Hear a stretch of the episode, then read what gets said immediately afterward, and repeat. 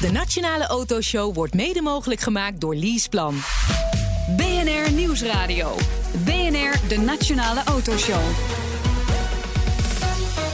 Meindert en Wouter. De spanning is werkelijk om te snijden. Welk merk wint de leaseauto van het jaarverkiezing?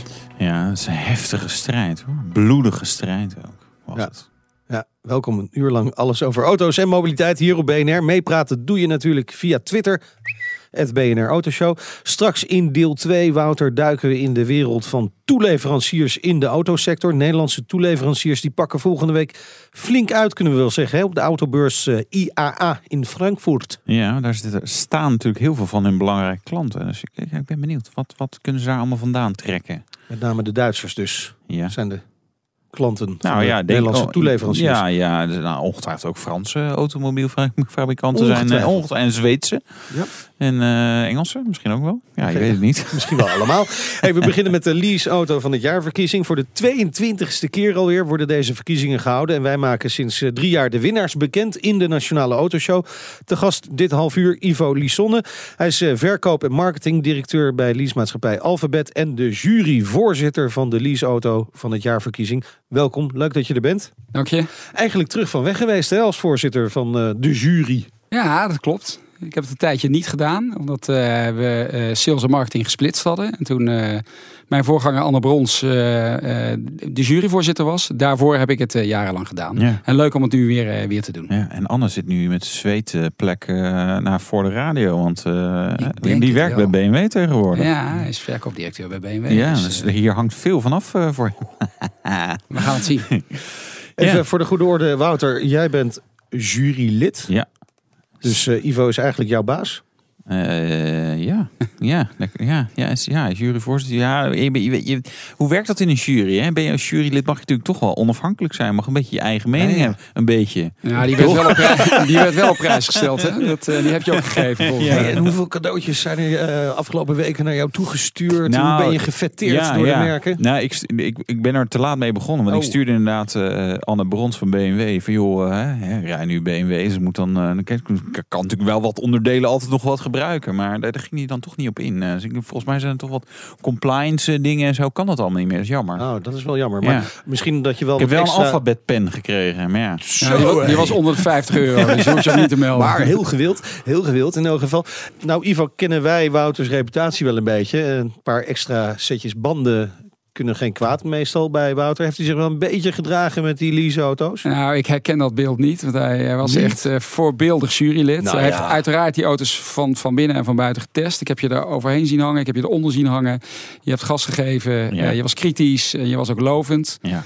En dat heeft bijgedragen volgens mij aan een goede discussie en uiteindelijk een goede eindkeuze. Ja, maar ook een afbrokkeling van je imago, Wouter, als ik dit zo hoor. Oei.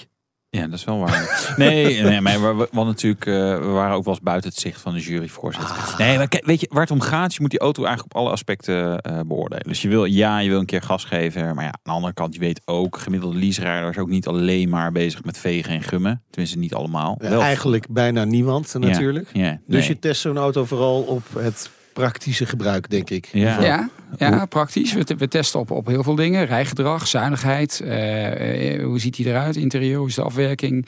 Valt hij op in andere aspecten? En het leuke is dat nu, nu je ziet dat die bijtelling eh, dit jaar gewoon voor leaserijders weer, weer eigenlijk op één niveau zit. 22% Of vier. Of vier, maar dan, dat is, meer, meer smaken zijn er niet. Nee. Dus de meeste auto's zitten nog in die 22% De meeste rijders rijden ook nog een 22% bijtelling auto. Ja, je moet je als, als, als fabrikant moet je natuurlijk wel weer echt je best doen om eh, onderscheidend te zijn. Dat hebben we gisteren ook gezien. Ja, en je let dus op, op rijgedrag, maar ik kan me ook voorstellen dat je op, op het interieur gaat eh, Zuinigheid, letten, zuinigheid. interieur, ehm, eh, aanschafwaarde, onderhoudscijfers, betrouwbaarheid ook van Ja. het hele netwerk wat erachter zit. Dus dealers, importeurs. Daar, hebben we natuurlijk, daar hebben we natuurlijk ervaring mee. Dus het is een heel aspect wat uiteindelijk terugkwam in een van de Dus, drie. dus, eh, dus je laat ook even een, een band leeglopen en dan bel je, joh, ik heb een lekker band. dat hadden wij moeten doen. Ja. Ja, dat, ja. Hebben, we- dat, hebben we niet, dat hebben we niet gedaan. Praktijktestje. Nee, maar, maar en, en het overall beeld, hè, als, als juryleden eh, Ja. eh, van het pakket dat jullie hebben getest, eh, ver- verrast, geschrokken? Nou, soms wel geschrokken inderdaad. Oh, Er ja. zijn, Ja. Nou, er zijn een aantal auto's die er echt positief uitsprongen. Zoals? Eh, nou, bijvoorbeeld eigenlijk alle juryleden waren bijvoorbeeld heel enthousiast over de Volvo XC60. Echt gewoon iedereen zo van, jeetje, wat een fijn ding. Maar ook was bijna iedereen wel teleurgesteld in de Kia Rio. En dan met name het interieur. Gewoon niet zo'n Ja. mooie afwerking. Zeker als je... We hadden nu twaalf auto's bij elkaar staan. Ook verschillende klasses. Eh, maar dan zie je eh, eh, bijvoorbeeld een Nissan Micra. is, mooi. En, en als je daar dan, daarna een BMW 5-serie stapt. Tuurlijk zie je verschil. Maar het is niet levensgroot of zo. En, en zo'n Kia Rio. Ja, is, die springt er dan negatief uit. Dus er zijn wel...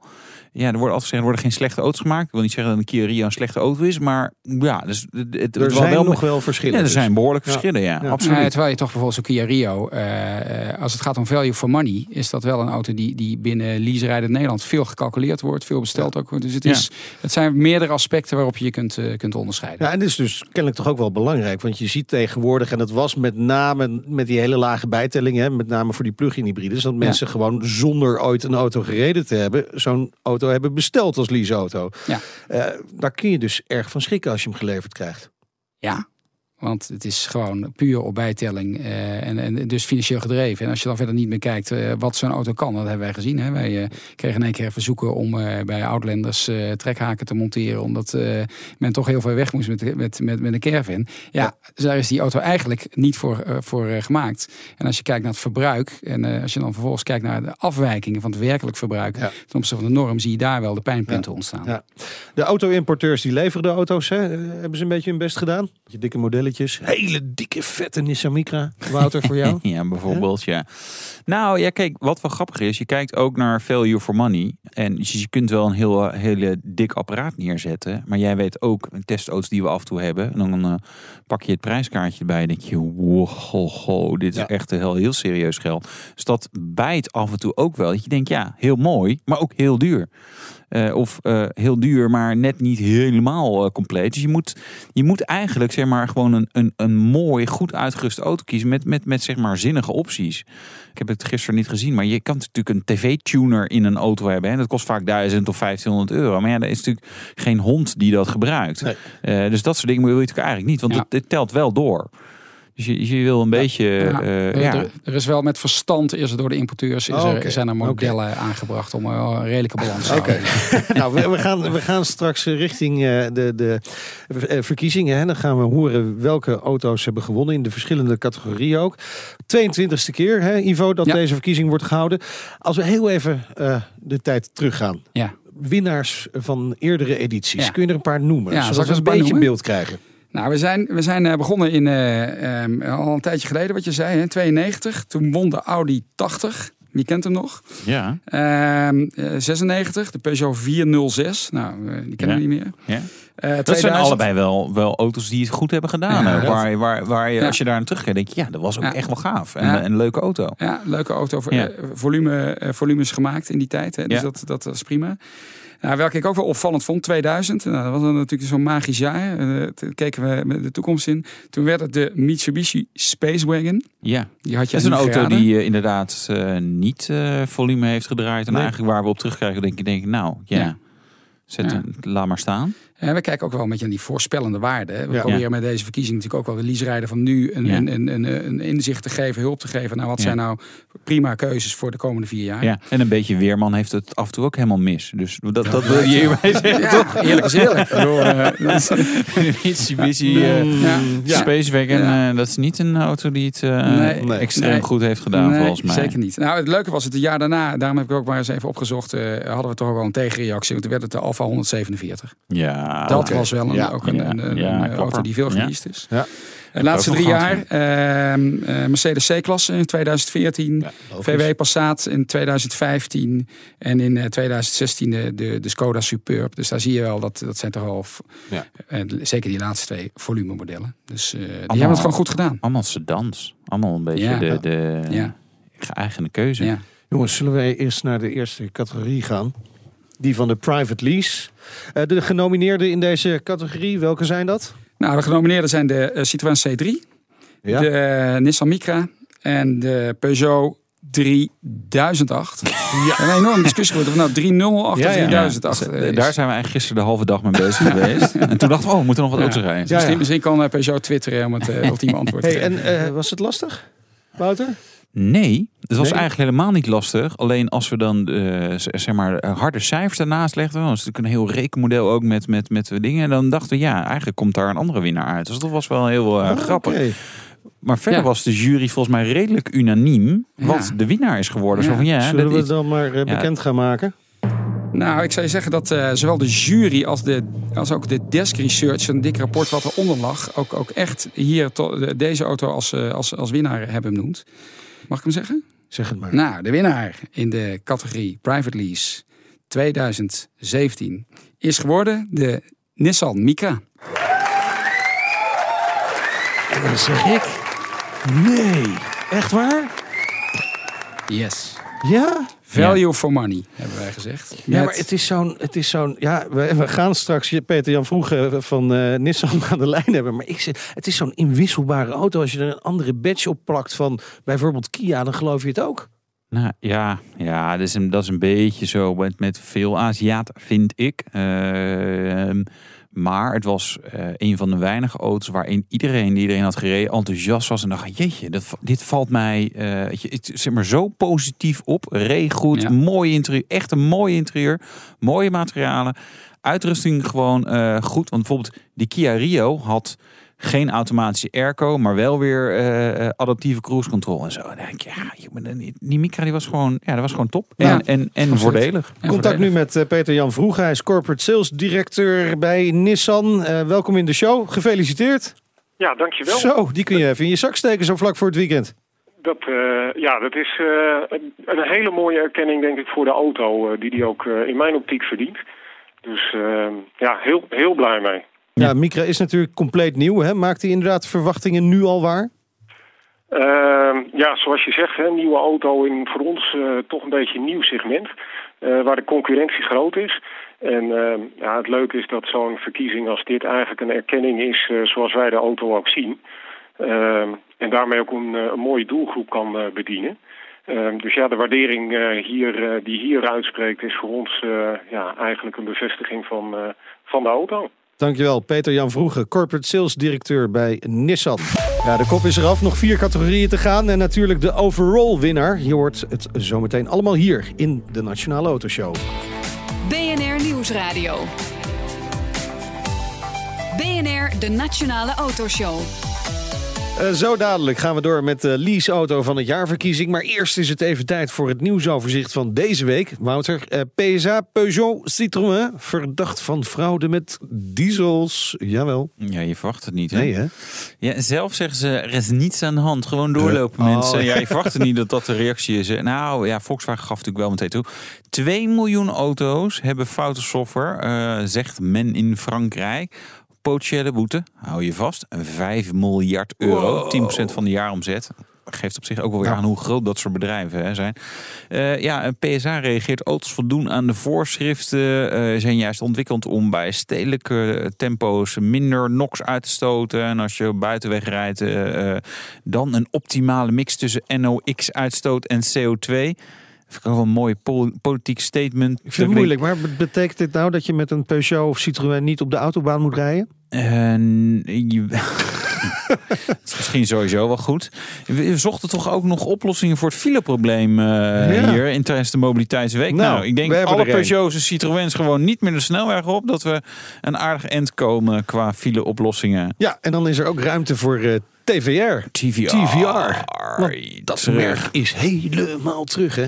Echt hele... Nou, Ja, ze zijn een beetje terug met de Griffith. Dat model klinkt dat wel goed trouwens. Hadden ze, ja, dat hadden ze al. Hè. Ja, weet je, het is natuurlijk zeg maar, zo'n typisch Engels sportwagenmerk. Een beetje voor mannen met eh, eh, borsthaar. Eh, kijk, ja, eens even kijken. Eh 5 liter V8 van Cosworth met bijna 500 pk. Ik, ja, ik ben benieuwd.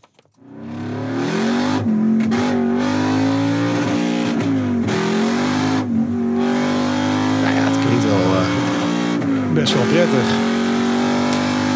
Maar ja, het is Engels, dus vaak naar de garage. Ja, dat zijn niet mijn woorden, hè? Oh, ik dacht- sorry, ik dacht dat dat jouw woorden waren. Nee. Ja, Oh. weet je, ik, ik, ik vind het, vond het altijd een super mooi merk. En dan denk ik, ja, het, maar het, het, het is ook niet voor niets weer weggegaan. En dan komt het nu weer terug. En denk ik, ja, ach ja, nou ja, we zullen zien. Hey, eh, dan gaan we even Formule 1, want er is slecht nieuws voor Max Verstappen. We dachten natuurlijk na Monza, nou, het gaat wel een beetje de goede kant op hè, met de Red Bulls. Maar eh, Red Bull Racingbaas Christian Horner, die ziet het wat somber in. Ja, tot 2021. Dus dat is nog even. Blijven de motoren van Mercedes en Ferrari dominant. Dat zegt Horner dan. Eh, en dan veranderen de motorenregels. Eh, ehm, en dat is ook het moment dat Porsche eventueel Ja, ja, ja, zou willen instappen. Ik, ja, ik, ik heb nooit zoveel met dit soort uitspraken. Want dan denk ik, ja jongens, er kan nog zoveel gebeuren. Weet je. Eh, eh, voor hetzelfde krijgen ze bij Ferrari problemen. Of Ja, maar Mercedes hij lukt zegt het hier niet. toch eigenlijk gewoon, Max, ga naar een ander team. Ga gewoon, jongen. Mm, Ja, dus zo zou je dat ook eh, kunnen uitleggen. Nou, maar ja, je moet ook niet. Red Bull is natuurlijk in het verleden wel heel succesvol geweest. Ja. Er wordt enorm gebitcht over. Het is geen topteam. Nou, sorry, dat, dat zijn ze wel. Alleen, het, het, De ja, dat- motor is niet top. nee, nee. Ja, nou ja, eh, ja, nee, nu niet. Eh, maar dat kan volgend jaar ook anders zijn. Ja, maar niet volgens Horner dus. Nee, ja, die maakt die motoren niet. Dat is waar. Eh, BMW gaat nog een stap groter. Ja, De X7. X7. Ja, Oh, ja. nee, dus gewoon een vrachtwagen gaan ze dus maken. Ja, nou, voor de mensen die... eh, je ziet wel eens een, een Mercedes GLS. Of Ja? dat was voorheen een Mercedes GL. Dat is een populaire auto, vooral in de Verenigde Staten. Dat is ook echt huge. Echt heel groot. Eh, hij komt er nog als concept eh, op de IAA in Frankfurt. Dat, ik word daar wel heel moe van bij BMW. Alles is een concept. Jongens, weet je, we weten dat bedoel, ze trekken een paar rare stickers eraf. Normale velgen erop. En dan, dan is dat hem dus volgend jaar. Eh, ja, eh, Mercedes doet ook. Dus BMW komt ook met een auto boven de eh, X5. En die heeft dan mooi zes individuele stoelen. dus dus zitten- voor Amerika en voor de woestijn. ja, en voor onze minister-president, die rijdt toch ook dat soort auto's? Maar dan, eh, nee, die rijdt de 7-serie. hè? Ja. Maar dat zou natuurlijk wel, zou wel beter zijn, hè? Met de wateroverlast die we hier hebben, dat die dan. eh, Nou, of hij kan ook de M5 gaan rijden. Dat is geen concept Nee, op de IAA. nee, nee, nee, dat klopt, ja. Ja, met uitschakelbare vierwielaandrijving, Nou. primeur. Maar dat hadden ze bij Mercedes trouwens Oh. ook al bij de E-klas. Goed. Dus je ziet eigenlijk dat BMW kopieert eigenlijk alles van Mercedes. Ja. Denk daar maar eens over na. Oeh. Hey, eh, waar we ook over na kunnen denken is de E-Type. Ja, Zou je hem willen? de Zero. Ja, de volledig elektrische. Heb je wel eh, 4% bijtelling. Relaxed. Kun je heel veel leuke dingen van doen. Eh, ja, ja. Maar ja, actieradius 270 kilometer. Ach ja, woon-werkverkeer, dat rit je makkelijk, jongen. Ja, ik eh, stap. eh, Je moet één trap naar boven en dat is mijn werkkamer. Ehm, ja, maar voor de rest van de ritjes is, is dit waarschijnlijk wel... te- Ja, het, het is wel grappig. Het is een soort tweede. Kijk, Jaguar is heel hard aan de weg aan timmeren. We gaan allerlei dingen elektrisch doen. We hebben het nu allemaal nog niet, maar het komt er wel heel snel aan. Dus dit ook weer zo'n statement. Ze hebben een E-Type verkracht eigenlijk door een elektrische auto van te maken. Oeh. Oeh, vind je van niet? Nou, hij schijnt sneller te zijn. Ja, maar dat is vaak Ja. zo met elektrisch. Ja. Ja, maar als je er nu een, een moderne 2 liter eh, turbo van eh, Jaguar ingooit, is die ook sneller dan, eh, dan Ja, Met en dan heb je leuker blok. geluid. Waarschijnlijk. ja, 4 cilinder turbo Nou, ook niet heel spannend. Tegenover elektrisch is dat Ja. leuker. Hoor je dat? Lekker je eigen metro-stilletje. Heerlijk. Ja. BNR Nieuwsradio. De Nationale Wij Autoshow. praten verder met Ivo Lissonne. Hij is directeur verkoop en marketing bij Alphabet. En eh, juryvoorzitter van de leaseauto van het jaarverkiezingen. En Wouter, die is natuurlijk jurylid. Zeer gewaardeerd. Zeer kritisch natuurlijk ook. Altijd. Ja, gisteren is eh, de jury bij elkaar gekomen om de auto's te testen. Eh, hoe, hoe, hoe ging dat, Wouter? Nou ja, je hebt dus een, een twaalftal auto's eh, waar je een, een, een rondje mee moet en kan en mag rijden. En soms is Eh, dat moeten, inderdaad. Nou ja, weet je, dat, dat vind ik wel leuk. Kijk, een, een Nissan Micra en, en een Kia Rio zijn normaal niet auto's waar ik een rondje mee ga rijden over het algemeen. Dus, maar het is wel, interess- het is wel een interessant segment. Eh, uiteindelijk worden daar natuurlijk meer auto's van verkocht dan eh, gemiddelde Ferrari, waar ik wel eh pleeg een rondje in te doen. Eh, en En, doordat je zoveel verschillende auto's hebt op één dag. Aan de ene kant is het heel moeilijk om dan zeg maar heel diep te gaan natuurlijk. Aan de andere kant zie je wel heel snel dat sommige auto's die kloppen helemaal. Ja, ja. Qua ergonomie of je rijdt weg en je denkt ja, lekker, lekker blok, pakt goed op. Eh, of juist vallen heel erg tegen. Ehm, eh, en dus, dus, dus dat maakt wel dat, het- dat het, ja, ik vind het een gaaf Ja, dag. Leuk om te viel doen. dan echt heel erg tegen? Eh, ehm, nou, de, de, de, de Opel Ampera, fantastisch qua aandrijflijn. Maar Ja. de rest van de auto, dit, dat, dat, dat, is echt, eh, dat is echt verschrikkelijk. Eh, dat vond ik al het uiterlijk. Van, het is een soort Opel Meriva met, eh, met Ja, een het echt wel elektro-aandrijving. een beetje misser gemaakt. Ja, zonde. Ivo, bij jou? Als je echt dat je denkt van nou, Nou ja, kijk, er zitten, daarin duwen. Nou, de- ja, kijk, wat we net zeiden, er zijn geen slechte auto's. Eh, Dus wordt het he- ook Nou. heel subjectief. Er zijn goede en er zijn Ja. minder goede auto's. Ja. Eh, wat ik fantastisch vond op de rijden bij de Volvo's, eerlijk is eerlijk. Ik vond eh, de, de Giulia qua rijgenot was natuurlijk super. De Alfa, dat blijft nog een auto voor kleine jongetjes. Ehm, Ja. En er waren, die, die, waren ook gewoon de iets saaiere. Nou, dan kom je uit bij eh, de, de, Mazda of de Insignia. Dat is wat meer voorspelbaar. Maar die hebben ook gewoon, de, hun, hun uitstraling is ook veel meer degelijkheid en, en dat soort zaken. Dus valt zich ook, laat zich ook moeilijk vergelijken. Hey, maar, maar hoe groot is de jury eigenlijk? Nou, de jury bestaat uit eh, acht, Wouter en jij- en acht man. nee, nee, nee, nee, acht man. Acht mannen. Eh, oh, zitten er ook vrouwen tussen? Ja, we hebben een dame, Eentje eh, een ZZP'er, eh, Ah, oké. bewust. We hebben een journalist, bewust. Dat is we hebben twee eh, eh, fleet managers eh, die de hele dag bezig zijn met wagenparkmanagement. Dus dat is belangrijk. Ja. We hebben een aantal experts eh, van Alphabet die zich bezighouden met data en, en andere zaken. Die samen vormen de jury. En wat je moet weten is dat jury vormt uiteindelijk 50% van eh, het oordeel. Oké. We hebben Dat is wel 30% hebben we gebaseerd op desk research. Wat eigenlijk de, de criteria die we net noemden.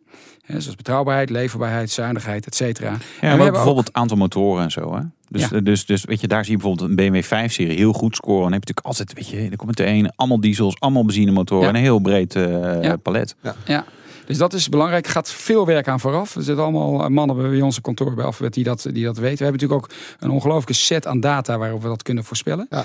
En de laatste criterium is eigenlijk, we hebben gewoon eh, onze bereiders gevraagd om... eh, Het om publiek. Het, publiek. grote publiek. En we hebben 2500 mensen hebben een, eh, bijna hebben hun, eh, hun stem uitgebracht. Oké. Dus we hadden het gisteren over waar zit de emotie in deze eh, verkiezing. Nou, met name het publiek. Dat zag je ook wel. Kiest met name Maar op- zie je dan ook een groot verschil tussen jury en publiek? Ja, soms wel, soms niet. Eh, je zag in de executive klasse zag je eigenlijk wel dat het, eh, dat het redelijk in één lijn was. Wat, wat opvallend was bijvoorbeeld dat heel veel publiek gekozen heeft in dit middensegment voor eh, de, de Alfa. Julia, Je verwacht het niet. Hè? je verwacht het niet. En wij hadden daar toch een wat genuanceerder beeld over. Ja, omdat ja, we ja, niet alleen maar kijken naar hoe lekker rijdt hij en hoe, hoe eh, fantastisch is het geluid. Maar ook naar afwerking, ruimte, ergonomie, zuinigheid, et cetera. Dus je komt tot wat Dus, dus er zit wat, wat verschil tussen. Waar hechten de lease-rijders nou echt waarde aan? Wat vinden ze belangrijk? Nou, ik denk dat eh, wat, je, wat je terug ziet komen in de, in de, in de keuze van de leaserijder is best wel emotie. Ja. Dus vorm, afwerking. Eh, maar aan de andere kant hecht men ook waarde aan eh, eh, zuinigheid. Dat zie je toch ook wel terugkomen. Ja. Als je wil winnen, dan moet je alles goed doen. Yes. En het helpt als je dan nog zeg maar een soort edge hebt waarvan je zegt, ah, maar dit maakt het Ja. helemaal af. Ja. Ja. Oké, maar, maar wat je net over die eh, Outlander had, die trekhaak. Ja. Is dat niet gewoon ook inderdaad gewoon een ding wat mensen willen hebben als je die niet kunt optie. leveren? Nee. Nee? Nee, nee, nee, nee. Als je kijkt hoeveel procent de trekhaak heeft eh, aan leaserijders, Oké. dat, dat, dat valt wel mee. Nee. Goed, de winnaar in de private lease categorie hebben we bekendgemaakt. Dat was een Ja. Nissan Micra. Eh, die mag zich een jaar lang eh, de winnaar noemen op, dat, op die categorie. We hebben nog vier andere categorieën. Welke zijn dat? Nou, we hebben de eh, economy, de business, de business plus en de executive. Oké. Je merkt van klein naar groot in feite. Laten we even eh, opnoemen per categorie eh, welke auto's daarin zitten. We beginnen even met economy. Ja, economy zit eh, de Citroën C3 in, de Kia Rio en de Nissan Micra. Oh, opnieuw de Ja, Nissan. want die, die private lease auto's zitten in één van die vier categorieën. Dus daar hebben we uiteindelijk een, een, een private lease winnaar van gekozen. Dus in één van die vier categorieën hoor je wellicht dezelfde naam terug. Eh, maar dus in de, in de economy eh, de C3, de Rio en de, en de, en de Micra. Oké, in deze categorie gaan we even gelijk naar de winnaar. Dat wordt De winnaar is daar de Kia Rio geworden. de Kia Rio. Oké. Daar was Wouter heel blij mee. Ja? Nou, Hoe, dus, hoe erg heb je staan stampvoeten? nee, maar wat, nou, dat valt dan wel weer mee. Maar wat wel grappig is, dat je dan ziet dat bijvoorbeeld Desk Research, dat dan, ja, weet je, het dealernetwerk volgens mij en betrouwbaarheid, Oh, dat soort dingen is. Ja, dus het scoort Kia dus wel beter dan de andere twee in deze klasse. En dat helpt je dan als eh, eh, merk aan de, aan de overwinning in de klasse. Jongens, eh, we moeten een beetje gas Ja, geven. gas geven, hè, echt, Precies. En daarom gaan we naar de business Ja. eh, categorie. Wie deden daar mee? De Ampera E, de Peugeot 3008 en de eh, Renault Grand Scenic. En daar heeft eh, de Peugeot 3008 eh, duidelijk Kijk gewonnen. aan, daar wel dus. Dan naar de business plus Ja. categorie. Alfa Giulia, de Mazda CX-5, eh, CX-5 en de Opel Insignia. Dan hoop ik op de Alfa. Welke is het geworden? Het is de Opel Insignia Ja. geworden. En het publiek hoopte ook op de Alfa, maar ja. Ja. Nou, eh, nieuwe kans. Executive klasse, BMW 5-serie, Volvo V90 of de Volvo XC60. Dat zijn de drie eh, die eh, genomineerd Ja, zijn. ja. Welke is het geworden? Eh, heel close tussen de 5-serie en de, en de V90 werd uiteindelijk de 5-serie die eh, in de Desk Research net de oh, wat doorslag zullen ze balen bij Volvo? Twee kansen en dan toch een missen. Ja. Jeetje. Het grappige was, nee, echt de hele jury, iedereen, XC60, oh, wauw. Ja. Maar dit was een hele dure auto die ze daar hadden neergezet, eh, de Volvo, een beest. Nu even nadenken, jongens, volgende keer. Nee, het was 95.000 euro, dus ja, dat- weet je, die valt dan op value for money. eh, maar wat gaat mij heel erg opvalt aan deze hele verkiezing... is dat er geen enkele Volkswagen in zit. Sterker nog, geen enkel vachtproduct volgens mij. Geen pom. Nee, heeft ook, Hoe kan dat? nou, je kijkt naar wat is de afgelopen 12 maanden op de markt gekomen. Wat kwalificeert zich het meest? Arteon? Ja, dit, het had erbij gekund. Eh, eerlijk is eerlijk. Maar we hebben, het is niet een trend van de laatste jaren. Want eigenlijk zit Volkswagen en, en VAG-producten altijd bij. Ja. Oké, dit keer een keertje niet. Volgend jaar wel. Oké, we hebben dus nu eh, de winnaars per categorie. De economy was eh, de Kia Rio, Business Peugeot 3008, Business Plus Opel Insignia en Executive eh, klasse de BMW 5-serie. Ja. Ja, dus jammer voor de Volvo's, jammer voor de Alfa. De Opel Ampera die viel een beetje door de mand. Heb ik dan de indruk? Nou ja, met name ook gebaseerd op, op publiek, desk research. Ja. Dus dan kan die net niet, eh, net niet als winnaar uit de bus. Ja, en Insignia dus eh, flink opgeknapt. Dus Opel heeft in ieder geval op één vlak wel gewonnen. Dat is mooi. Hey, het is tijd om de overall winnaar bekend te gaan maken. De kanshebbers op de titel leaseauto van het jaarverkiezing zijn op dit moment dus nog de Kia Rio, de Peugeot 3008, de Opel Insignia of de BMW 5-serie. Wie gaat de leaseauto van het jaarverkiezing 2017 overall winnen? Daar komen de drums. De winnaar, De winnaar is- is Ivo. De Peugeot 3008, 3008.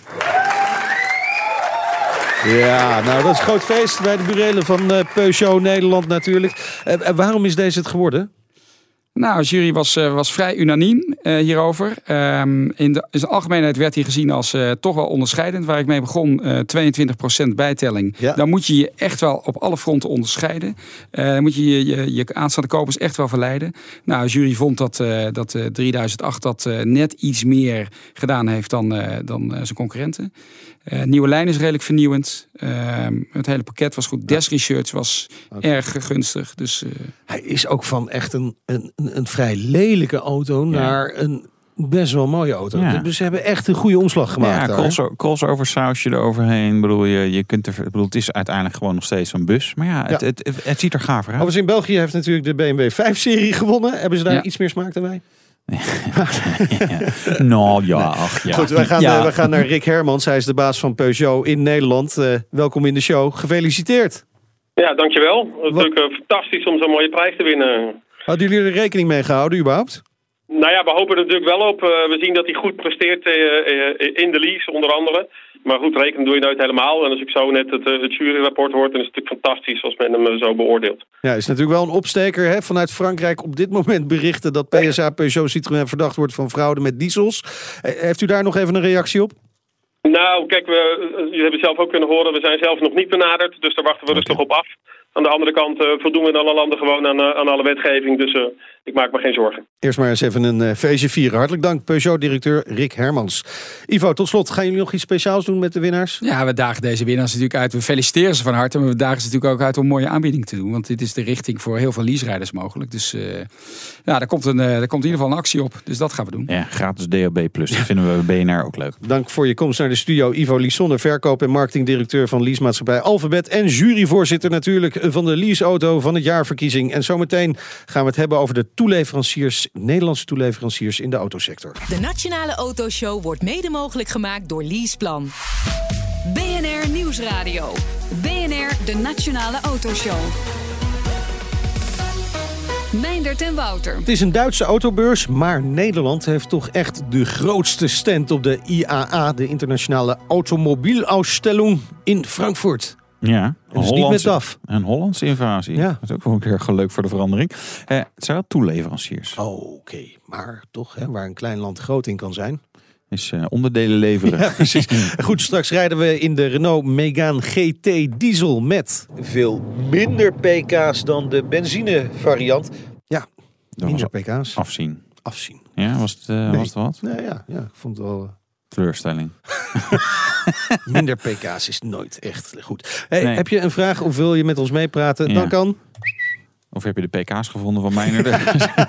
Ze moeten ergens liggen op de A4. Ehm, eh, via Twitter, het BNR Autoshow. Hey, 40 bedrijven, 1000 vierkante meter. Nederlandse autotoeleveranciers pakken komende week flink uit op de autobeurs IAA in Frankfurt met een eh, speciaal Hollands high-tech paviljoen. De drijvende kracht achter dit alles is eh, Eddy van der Vorst. Hij is manager van het paviljoen en executive senior advisor bij RAI Automotive Industry met ruim 50 jaar ervaring in de autosector. Welkom. Goed dat je er bent. Eindelijk ook bij de Autoshow. Dankjewel. Ja, eh, we staan aan de vooravond van een nieuwe internationale automobielausstelling, de IAA in Frankfurt. En eh, blijkt dus dat wij daar heel groots uitpakken. Waarom doen we dat?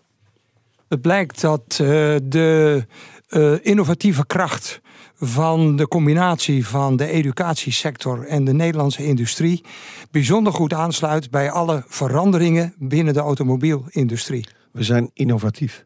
Inderdaad. Daar Ja. komt het op neer. maar we hebben niet echt eigen automobielindustrie. Ik bedoel, ja, een fabriekje waar we wel de BMW's en minis in elkaar schroeven. Maar we hebben geen... Donkervoort. Ja, nou, dat is donker, nee, daar doen ze nog echt research. Ja, maar dat is, dat is eigenlijk de enige. Bedoel, En dat is heel klein. We hebben niet, weet je, de, de, de- de kracht zit toch wel in Duitsland.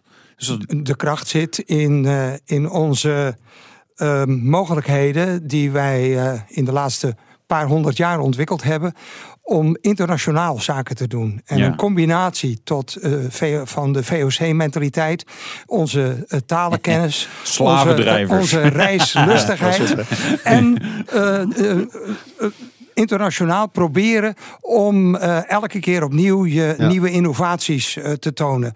En dat maakt eigenlijk dat Nederland eh, op het ogenblik wereldwijd in de top meedraait. Maar waarom moeten we dan eh, op zo'n beurs zo'n grote stand hebben? Dat weten die fabrikanten dan toch wel, dat wij zo goed zijn? Nee, dat weten die fabrikanten niet voldoende. Wij Ah, doen daar natuurlijk als branchevereniging RAI Automotive Industrie... eh, doen wij daar heel veel aan. Wij, wij gaan één à twee keer per jaar gaan wij met een groep leden naar een automobielfabrikant... om daar een zogenaamde Made in Holland Tech Day te organiseren. En het blijkt elke keer weer opnieuw... dat met name die technologie die van second of third tier leveranciers komt, niet voldoende bekend is bij de top van de automobielindustrie. En dan toch via die nieuwe introducties allerlei mogelijkheden biedt. Ja, wat misschien wel even goed is om, om toe te lichten. Kijk, als we denken aan toeleveranciers voor automobielindustrie, denk ik, ja, oké, die banden die maakt de BMW niet zelf en die schroefjes misschien ook niet. Maar eigenlijk zijn toeleveranciers toch ook veel meer high-tech dan dit, toch? Ja, nou, ik denk dat we eerst moeten eh, stellen dat eh, eh, meer dan 75% van de waarde van de automobielen komt van de toeleveranciers. Ja. En ongeveer 80% van alle patenten en innovaties komt van de toeleveranciers. En dat beperkt zich niet tot het leveren van onderdelen of modules, maar ook tot het eh, verlenen van eh, diensten en software en allerlei andere toelevervormen waarmee de automobielindustrie sneller, beter eh, kan ontwikkelen en zich kan aansluiten bij de behoeftes van de markt. en hoe groot is die industrie in Nederland? Want kijk, we weten Volkswagen gigantisch in Duitsland en BMW gigantisch in Duitsland. En maar die Nederlandse toeleveranciers auto-industrie, ja, ik ken er, ik ken er dan toevallig een aantal, maar het lijkt niet zo groot. Ja. Maar ik vergis me daar waarschijnlijk in. Ja, ik, eh, ik denk dat het eh, heel weinig bekend is. Maar misschien mag ik eerst heel even terugkomen op eh, VDL Netcar en op DAF. Ja, en tot op zekere hoogte ook Scania Ja. in Zwolle en Emmen. Alle drie doen ze het bijzonder goed in hun marktsegment. ja. Ja, volgend jaar produceert Netcar meer auto's dan ooit tevoren. Ja, daar zijn we natuurlijk Ja, ook hartstikke blij meer mee. Is auto's dan in de geschiedenis van Netcar of DAF. Ja, En dat meer, zijn- meer, want ze hadden Volvo hè, met de, de S40 en V40. Nee, S40 volgens mij was nou, toen... eh, Netcar is ooit vanuit eh, de DAF, de Daffodil en Ja. de DAF Ja, ja, ja. 5566 voortgekomen. Ja. Toen is Volvo betrokken geraakt daarbij en is de kleine Volvo's gaan bouwen. Ja. En op een gegeven moment heeft Volvo eh, een partnership aangegaan met Mitsubishi. En zijn ze samen op één platform auto's Ja. gaan fabriceren. Ja. Mitsubishi is later weer een partnership aangegaan met Mercedes. En is Volvo weer weggegaan. Ja. Dus er zit een hele geschiedenis aan vast. En toen uiteindelijk een aantal jaren geleden Mitsubishi besloot om de productie in Nederland te stoppen. Toen eh, is eh, eigenlijk Wim van der Leegte op het juiste moment eh, aangegeven door Joost Govaars, de toenmalige, toenmalige CEO van Netcar. Is eigenlijk in een avontuur gestapt wat nu blijkt bijzonder goed uit te pakken. En dat is het in opdracht van een andere automobielfabrikant Ja. auto's bouwen. En BMW bevestigt dat de kwaliteit van de Ja. minis die bij Netcar gebouwd worden superieur is. Ja. En BMW geeft dus ook steeds meer opdrachten aan Netcar. Ja. En dat zijn echt volume eh, eh, voertuigen. ja. En dus de automobielindustrie in Nederland, alhoewel die maar beperkt zelf ontwikkelt, DAF is de enige die in Nederland ontwikkelt, maar de automobielindustrie floreert eigenlijk heel erg goed. Ja. Maar om terug te komen op de toeleverindustrie Ja. en hoe de groot is die? van de toeleverindustrie. Wij vertegenwoordigen op dit moment eh, eigenlijk de wat grotere eh, internationaal opererende bedrijven die van origine eh, Nederlands zijn.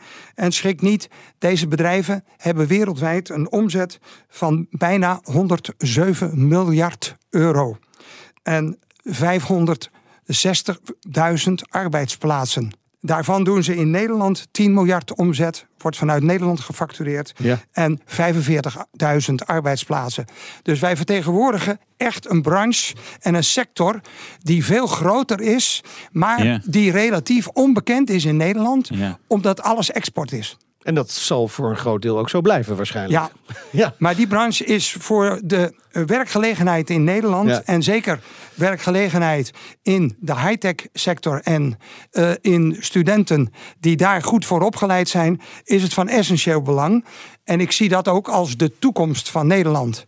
Wij, wij als maakland, maakindustrie, hebben wij natuurlijk met onze kostenstructuur eh, relatief geringe kansen ten opzichte van lage loonlanden. Nou ja, nou, ja, ja, tenzij de fabriek in Born staat. Want die, die, die doet het dus heel ja, goed. je moet Ja, dus je moet dus Ja. bijzonder eh, hoge kwaliteit Ja. Ja. in combinatie met een hele hoge automatiseringsgraad. En dan kun je in Nederland nog als bedrijf Ja. meekomen. Ja, maar dat, Maar- dat is toch uiteindelijk ook de toekomst van wat, een, eh, wat mensen willen. Zeg maar, eh, kwaliteit moet omhoog. eh, Absoluut. Ja, efficiënt. Absoluut. Dus Absoluut. En, dus wat is jullie boodschap in, eh, op de IAA in Frankfurt? Wat, zijn jullie daar te eh, op vertellen? de IAA is eh, eigenlijk om een aantal hidden champions aan de wereldwijde automobielindustrie te tonen. Want Ah, kijk, die beurs spannend. is weliswaar in Duitsland. Ja. En natuurlijk eh, zal het merendeel van de 1 miljoen bezoekers zullen Duitsers zijn. Maar Ja. het is de beurs waar traditioneel de hele wereld komt kijken. Omdat natuurlijk met het premiesegment Duitsland Ja. eh, toch behoorlijk voorop loopt. En de rest van de wereld heel graag wil kijken Ja. in de keuken. Ja. Wat gebeurt daar nou? Ja. En dat dan heel snel Maar overneemt. dan ben ik toch wel benieuwd naar, naar dat soort bedrijven. Hè? De, de hidden champions. Ja. Een van die high-tech bedrijven is IMS. Dat is, dat is echt precies zo'n voorbeeld. Ja, het is een bedrijf waar wij pas zeer recentelijk mee in contact gekomen zijn. En wat voortgekomen is vanuit eh, Texas Instruments, wat daarna Sensata is gaan heten. En wat eigenlijk de interne automatiseringsmachineafdeling was. En eh, Sensata is eh, een van de grote leveranciers van sensoren eh, wereldwijd.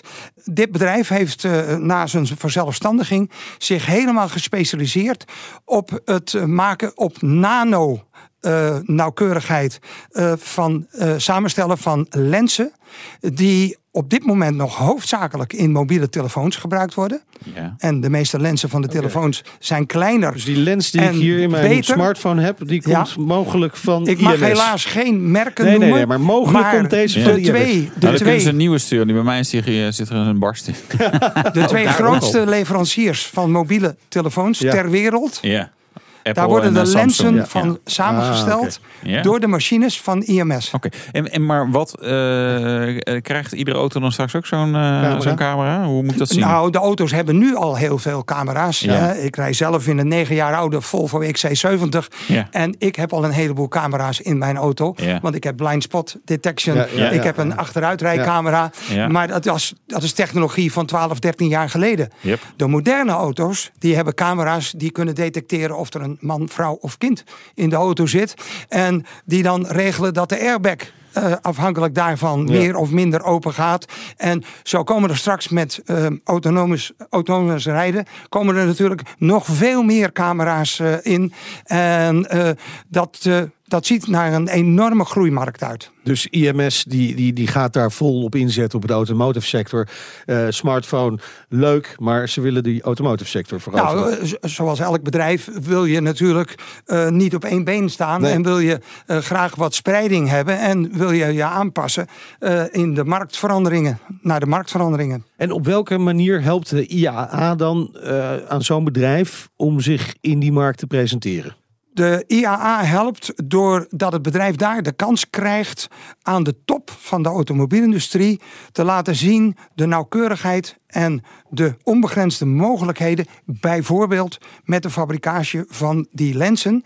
Waarom dus die automobielfabrikanten op het idee te brengen van hé, hey, eh, andere industrieën zijn misschien al veel verder dan wij.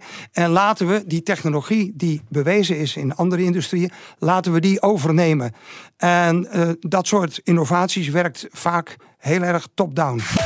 En zometeen, je kunt natuurlijk een heel mooi verhaal hebben en eh, hoogwaardige technologie, maar je moet uiteindelijk wel een deal kunnen sluiten. Hoe doe je dat in Duitsland? En we gaan rijden. Ja, in een Renault Megane GT, maar wel de diesel. BNR Nieuwsradio. BNR, de Nationale Autoshow. We gaan rijden. De rijimpressie. Naast de benzineversie is er nu ook een Megane. Je moet meegaan. Megane GT diesel. Ja, we gingen een eindje op pad eh, met deze Renault. Jee. Jee. Hoewel we natuurlijk met Smart zitten te wachten op de gloednieuwe Megane RS, konden we toch niet laten om ook nog even de GT-versie aan de tand te voelen. Dat is niet helemaal vreemd, want de GT en de RS hebben één ding gemeen. Beide auto's worden onder handen genomen door Renault Sport. Nou, om te beginnen toch wel een pluimpje voor de Nederlandse hoofddesigner van het Franse automerk, Laurens van den Akker. De Megane is natuurlijk en blijft natuurlijk een middenklasser, maar het smoelt wel goed. Aankleding komt van Renault Sport en die maakt het toch wel af. Blauwe accenten in het interieur, kuipstoeltjes, leren bekleding, twee sportuitlaatjes achter en de 18-inch lichtmetalen Magny-Cour velgen. Ja, het geeft deze sneeuwwitte Megane toch wat meer uitstraling. En nou hoor ik de diehard autoliefhebbers toch hardop denken... hey, die Megane GT, die was er toch al lang? Ah, ja, maar er is toch wel een goede reden om deze auto te testen. En tot nu toe was er namelijk alleen een GT met een benzinemotor en 205 pk. Nou, onder de kap van deze Megane ligt een dieselmotor. 1,6 liter groot, twee turbo's. Vermogen komt uit op 163 pk en het koppel 380 newtonmeter. En dat is heel behoorlijk voor een Megane, zou je kunnen zeggen. Nou, we kunnen niet anders dan concluderen dat deze diesel GT prima rijdt. Wegligging is oké. Het is vooral een fijne auto om lange afstanden mee af te leggen. Sportief? Ja, kan als je de RS-modus inschakelt. Maar je moet geen wonderen verwachten van deze Megane GT diesel. Want ja, met een sprint van 0 tot 100 in bijna 9 seconden en een top van 214 km per uur ga je de gemiddelde straatrace bij jou in de buurt niet winnen. Als je dat al zou willen. Nou, zijn er andere redenen te bedenken om deze diesel GT te laten staan? Ja, misschien wel. Je krijgt bijvoorbeeld geen handbak, maar standaard een automaat met zes versnellingen. En je moet het doen met veel minder pk's dan de benzine variant. 42 om precies te zijn. En je weet het, wij zijn van de rotsvaste overtuiging: meer pk is altijd beter. Kun je nou genoegen nemen met minder? Er schijnen mensen te zijn die dat kunnen. Nou, in dat geval ga je geen spijt krijgen van deze GT Diesel. Moet je wel een dikke portemonnee meenemen naar de Renault dealer, want de hatchback die kost 36.140 euro. Estate, wil je die hebben, moet je 1000 euro meer lappen. Tja, nu je dit weet, spaar je misschien toch nog even liever door voor het echte werk. De RS. Of jij niet, Wouter? Ja. Ja, ja. Ja, toch? Nou, ik ben heel benieuwd naar de nieuwe, eh, de nieuwe RS. Wordt in Frankfurt getoond, hè? Hol van de Leeuw. Eh, maar, die, de, zeg maar de vorige Megane RS, eh, zie je bijvoorbeeld op de Nürburgring zie je echt veel mensen daar rijden. Ja, Echt een top. echt een leuke auto. Ja, eh IAA in Frankfurt, ja, zij staan er dus wel. Ja, zij wel. Ja. Zij wel. Ga jij eigenlijk nog? Eh, nee, ik geloof het niet. Nee? Jij wel? Ja, ik wel. Jij wel. Jij Ja. staat er wel. Ja, Ja, nee, nou, ik, ik, sta, kies, ik loop er rond. ik kies andere evenementen om mezelf te presenteren. Oh god. oh, oh jee. Ja, Nou, Is de, oh, die eh, SM-beurs is weer. de Kamasutra beurs. Ja, maar eh, zo- ik sta in hal 1. Eh, goed, we gaan naar het eindoordeel. Hele mooie velgen. Ja, Ja, waar ja, mooi velgen? 18 inch lichtmetaal, Manicourt. Manicourt. Oh ja, vernoemd niet naar dat circuit. Hè? Het eh autocircuit Frankrijk. Ja, Ja. Ja. Kan je 24 uur race dan rijden in je diesel. Precies. Daar zijn ze heel Ja, goed in, diesels. Lange misschien. afstanden rijden. BNR Nieuwsradio. BNR, de Nationale Autoshow. En wij praten verder met Eddy van der Voorst. Hij is Executive Senior Advisor bij eh, de RAI Automotive Industry. Nederlandse toeleveranciers openen komende week op eh, de IAA in Frankfurt een speciaal Hollands high-tech paviljoen. 40 bedrijven gaan er mee. Ja, en daarnaast staan nog vijf bedrijven buiten onze stand die ook uit Nederland komen. Boefjes. Ze gingen zo gewoon met hun eigen stand. Dus eh, we hebben van de 70 exposanten in de New Mobility World Hall, eh, zijn er 45 Nederlands. Zo. Dat is wel veel, ja. Ja, dat is behoorlijk veel. Dat Maar- wordt dus ook wel een beetje strijd om de aandacht. Eh, ja, maar wij hebben ons paviljoen eh, helemaal oranje gemaakt. Ah. Dus wij, eh, wij Oh ja. zullen zeer de eh, plaatjes zien. de aandacht krijgen. Ja, nou, absoluut. Maar dan staan er 40 bedrijven op één stand. Zeg In één paviljoen. In één paviljoen. En dat wordt ook wel knokken tussen die partijen. Om, om eh, als er zo'n meneer van Mercedes of BMW eh, de stand op eh, wandelt. Of valt dat dan wel mee? Dat valt wel mee. Als er topmensen komen, dan zal ik proberen om ze rond te leiden en op de eh, echte grote innovaties eh, te wijzen. Ja. En eh, sp- speciale eh, constructeurs, eh, engineers op een bepaald vakgebied, die kennen de toeleveranciers en die Ja. gaan toch rechtstreeks naar de verschillende bedrijven. Wat, wat zijn de grote innovaties? Wat is echt een klapper? Zeg maar, dat moet gezien worden. Nou, bijvoorbeeld Mitsubishi Turbo eh, komt met een eh, hele nieuwe generatie range extender eh, Ja. uit. En eh, waarvan de elektronica door ProDrive geleverd wordt. Een ander rijlid die ook een stand heeft. Dat is bijvoorbeeld iets eh, heel nieuws. Ja, Mitsubishi eh, is bij ons langs geweest over die eh, Ja. range extender. Ja. Wonder Toen meer. kregen we nog de grootste USB-stick die ik ooit heb gehad. Weet je wel? Die in de vorm van een turbo. Ik weet niet eens meer waar die ligt. Maar misschien zit die ergens in mijn auto, denk ik. ja, zoiets. Ja. Ja, dat, dat onthouden wij dan Ja, weer van. Maar we hebben ook hele bijzondere andere voorbeelden van mobiliteit eh, op, in ons paviljoen. Naast de verschillende studententeams van de verschillende universiteiten, die daar hun prijswinnende voertuigen tonen. Dus de Shell Eco Race winnaar van het Green Team Twente staat in ons paviljoen. Ja. De Le Mans eh, waterstof aangedreven auto van Force 5 van Delft staat in ons paviljoen. Ja. Eh, de TU Ecomo- Ecomotive eh, auto, de compleet recyclebare auto van Eindhoven staat in Kijk. ons paviljoen. Maar daarna staat iets anders heel bijzonders. En dat is Paul V. Ehm, Ja, dat is auto. een eh, vliegende auto. Eigenlijk een voortzetting van Carver. eh, die verder ontwikkeld is om te kunnen vliegen. En de afgelopen vier jaar zijn ze bezig geweest om internationaal alle certificaten te halen. Zodat zij eh, mochten gaan vliegen. Die hebben ze nu. En zij komen nu met het nieuwe model wat in serieproductie gaat volgende maand.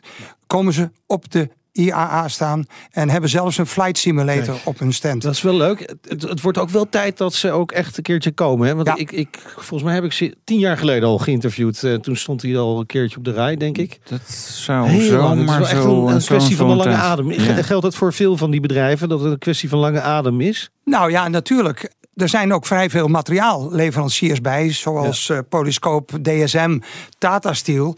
En, en wat je bijvoorbeeld ziet bij Tata Steel is eh, dat die nu daar met een complete bodem van een toekomstige auto staan, eh, waar eh, zonder gewichtsverlies toch eh, de accu's ingebouwd kunnen worden. De volledige crashzone en veiligheid gewaarborgd is. En het is een opbouw van allerlei verschillende materialen. Die worden Ja. aan elkaar gebakken door laser. En dat noemt men telemetered blanks. En eh, die tonen een heel nieuw concept van een bodem.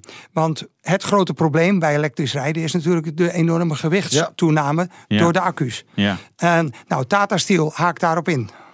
Ja. Mooi. En die hebben, de- maar eh, accu's in de bodem hebben we wel vaker gezien. Dus dat, dat is op zich niet nieuw. Maar met name het materiaalgebruik dus, eh, Ja. dus anders. Ja. Zeg, Het houdt natuurlijk niet op hè, na de IAA. Want jullie organiseren ook Tech Days. Waarmee je met die innovaties bij de fabrikanten langs gaat. Inderdaad. Ja. Ja. Wij gaan één à twee keer eh, gaan wij per jaar naar een automobielfabrikant. Hebben daar een eendaagse expositie uitsluitend van innovaties. En we hebben de avond van tevoren een diner en een VIP-rondleiding met de raad van bestuur. We hebben dat bij BMW, bij eh Jaguar Land Rover, bij Volvo, eh, bij eh, Toyota Europe al achter de rug.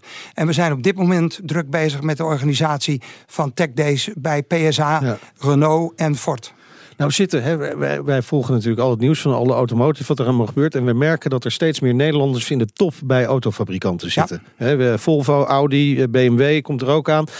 Helpt dat voor de Nederlandse toeleveranciers? Nee?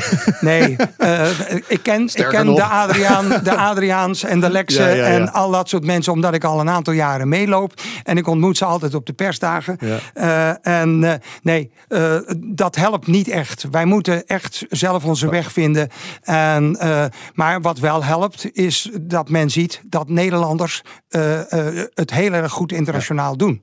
En het is niet voor niets dat in bijna elke top van de automobielindustrie, vaak op styling, maar ook vaak op sales en marketing, dat daar wel een Nederlander zit. Ja.